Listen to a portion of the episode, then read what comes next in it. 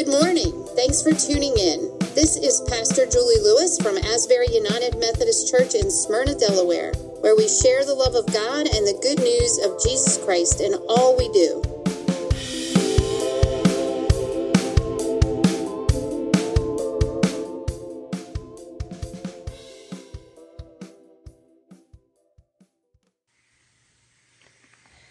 Hello, it's Pastor Julie, and we are in our second installment of the series Welcome to the New at the start of 2022.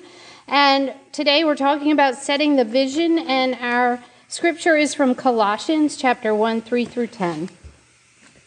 In our prayers for you, we always thank God, the Father of our Lord Jesus Christ. For we have heard of your faith in Christ Jesus and of the love that you have for all the saints because of the hope laid up for you in heaven. You have heard of this hope before in the word of the truth, the gospel that has come to you.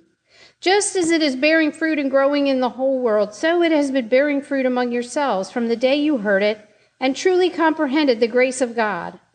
This you learned from Epaphras, our beloved servant. He is a faithful minister Christ, of Christ on your behalf, and he has made known to us your love in the Spirit. For this reason, since the day we heard it, we have not ceased praying for you and asking that you may be filled with the knowledge of God's will in all spiritual wisdom and understanding, so that you may lead lives worthy of the Lord, fully pleasing to Him as you bear fruit in every good work and as you grow in the knowledge of God. The Word of God for the people of God. Thanks be to God. So, what did you want to be when you grew up? I know some of you haven't actually grown up yet, so then the question is, what do you want to be when you grow up?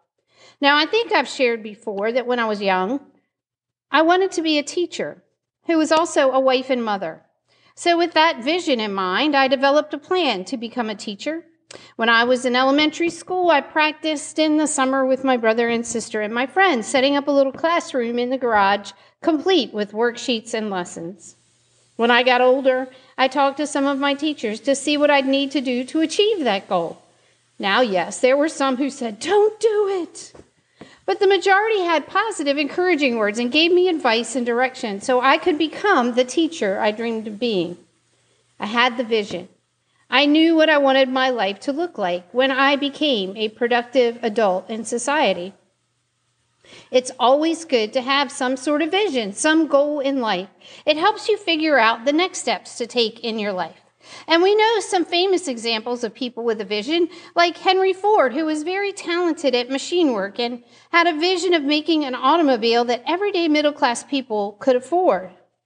It took some time, but that's what gave birth to the Model T. Then there was Nelson Mandela, who dreamed of a South Africa where all people, no matter the color of their skin or background, would be free and live together in peace as one. And he took the steps necessary to make that happen, no matter how hard the struggle or the opposition he faced. It may not have been perfect, but he finally achieved that goal, one that people said would never happen. Or who could forget Amelia Earhart, who had the dream of being a pilot in a world where that was not the norm for women, doing whatever it took to not only become a pilot, but one that set many records as she went along, inspiring many young women along the way, like Sally Ride, the first American woman astronaut in space.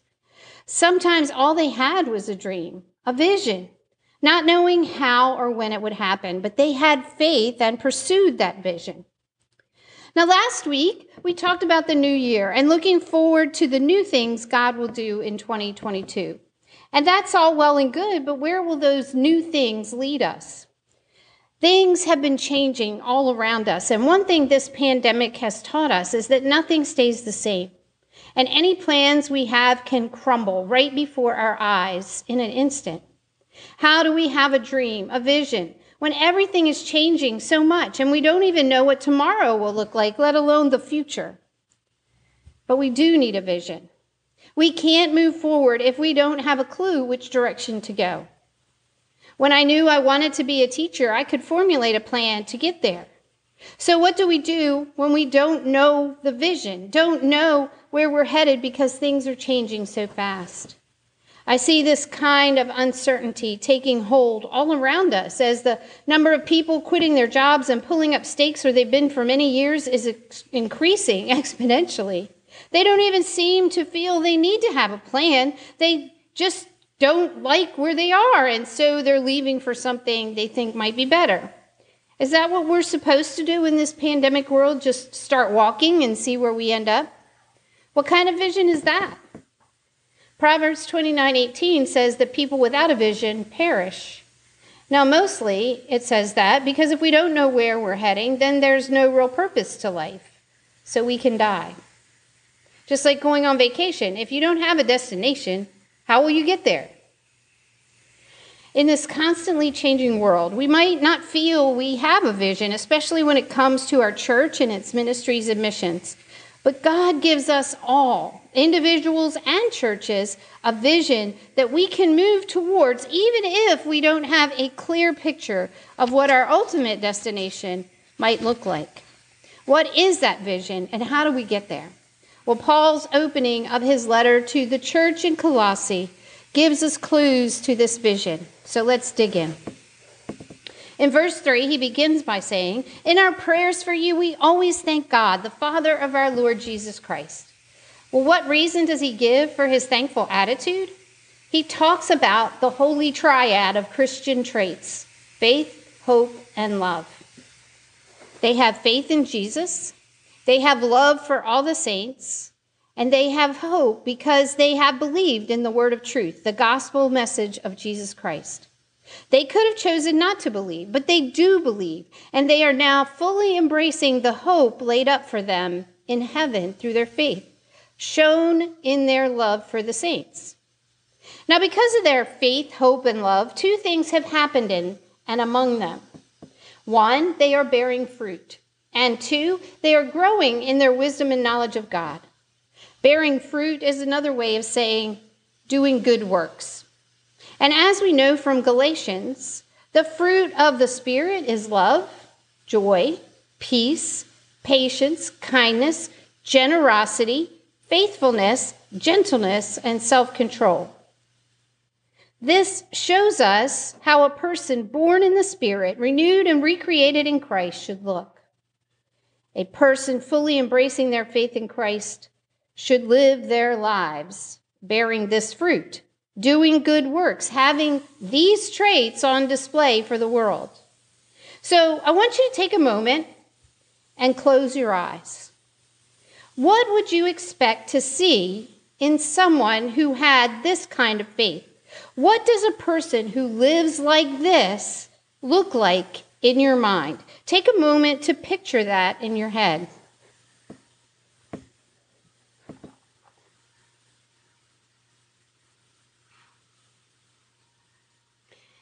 Now think about a church. What is happening in a church? When a church can be described using all the fruit of the Spirit and bearing fruit in the way of good works in their community. Take a moment to picture that in your head.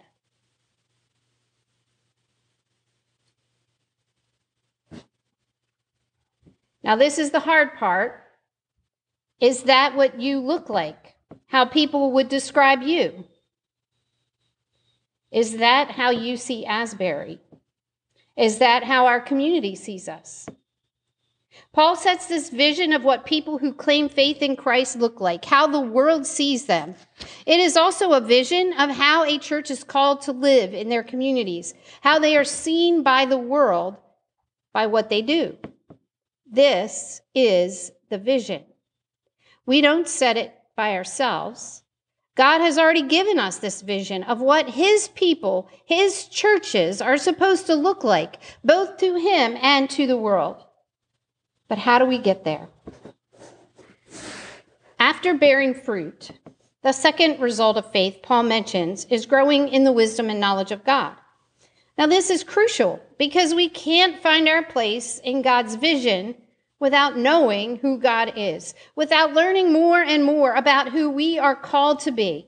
And we can only learn that by reading God's word, going deeper and deeper in our faith until God's vision becomes our vision. We will never know God, about God, or what God wants for our lives in one hour a week or maybe a month, because going to worship on Sunday once a week or once a month can't help us grow in the knowledge of God.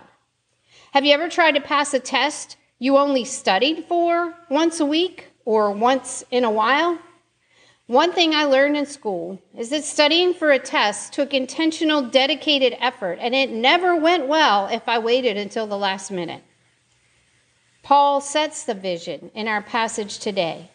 People of God bear fruit and grow in the knowledge and wisdom of God. Why?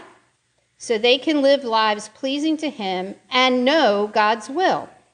That is our ultimate goal as followers of Jesus Christ, bearing fruit in all our good works and growing in the knowledge of God.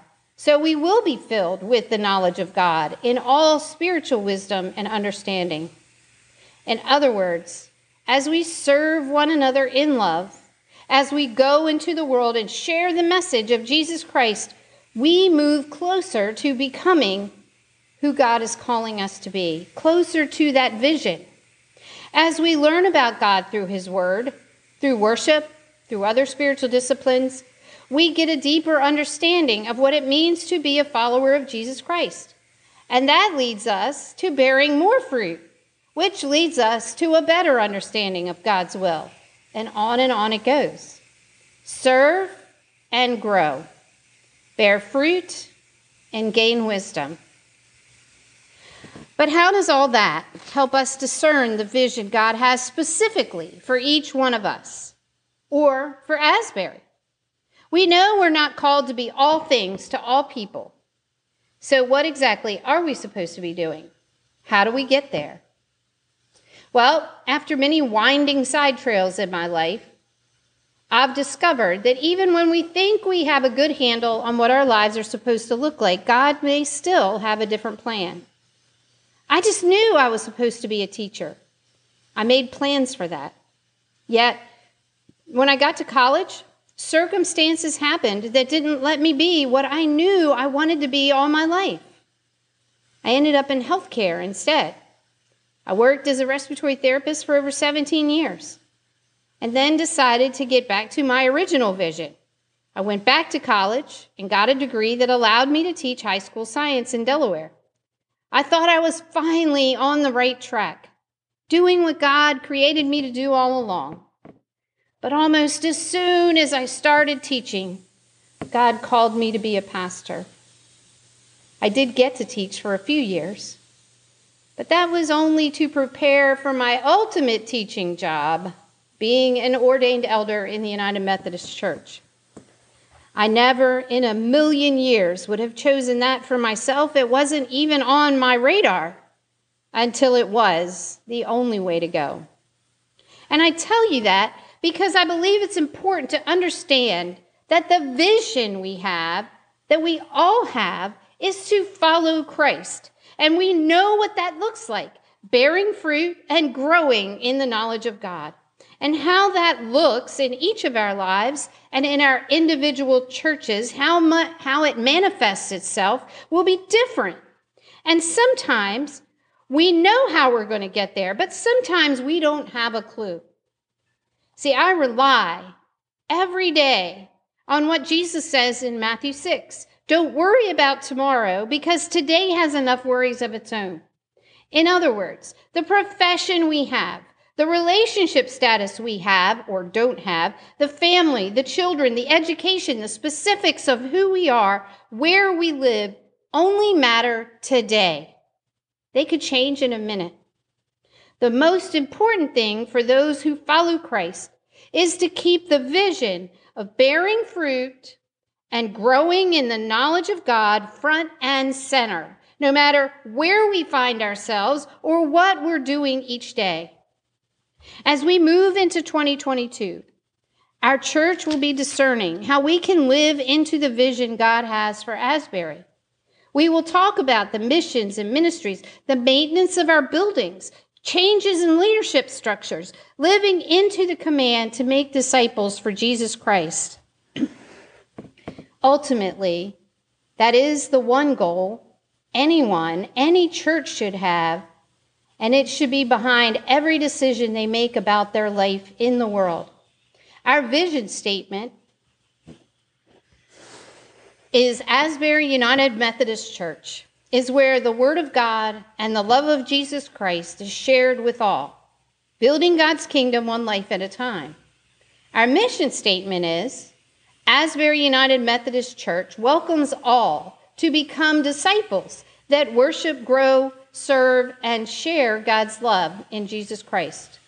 All the choices and decisions we make will be based on these statements, based on our knowledge and love of Jesus Christ. We will do whatever we can to grow into the knowledge of God so we can discern the will of God, what Christ is calling us to do, and how we are called to live as God's people and specifically as God's church. John Wesley, the founder of Methodism, lived by three simple rules, and I believe they apply to any follower of Christ. Do good, do no harm. Stay in love with God. Doing good is the bearing fruit part. And that tags up with doing no harm. And then growing in the wisdom and knowledge of God is staying in love with God. What will you look like to the world? What will your life look like if you follow these three simple rules? What will Asbury look like? How will we live in our community and with one another if we simply follow these three simple rules? God does not give us a set path to walk. As we are well aware from our pandemic experience, we can make all the plans we want and watch them fade into darkness in a red hot minute. How will we discern where God is leading us? May well happen by taking one step at a time, one mission at a time, one connection at a time, one relationship, one ministry at a time. We will pray, pray, and pray some more. Read our Bibles, worship together, study, and grow in the knowledge of God together. As we go, we will try new things along the journey to becoming the church God envisions. Some of the things we do will seem successful, and some may not look successful at all. The wonderful thing about being faithful in God's kingdom and just doing whatever we can to share the gospel is that even one small effort can change the entire world. And we may never even know it was our efforts that started that change. Success in God's world is being faithful, not numbers, not perceived impact. So be patient as we try new things. Be encouraging. Don't start by saying, that will never work. We just won't know. And that's the truth. And as for you, do something new in your own life bear fruit by doing good works. Let the vision of bearing fruit and growing in the knowledge of God drive your decisions and your goal of becoming a more faithful disciple of Jesus Christ, one day, one action at a time. Then become part of the journey here at Asbury to help us become the church God is calling us to be. I never in my wildest dreams thought I would be a pastor, yet it has been the greatest joy of my life. We should be open to anything, every opportunity God will bring to us today, anticipating what God will do tomorrow. What joys await us? What good works can we do? The sky is the limit. Do good. Do no harm. Stay in love with God and answer Christ's call to go and make disciples. That's a great vision and the only one that matters. Amen.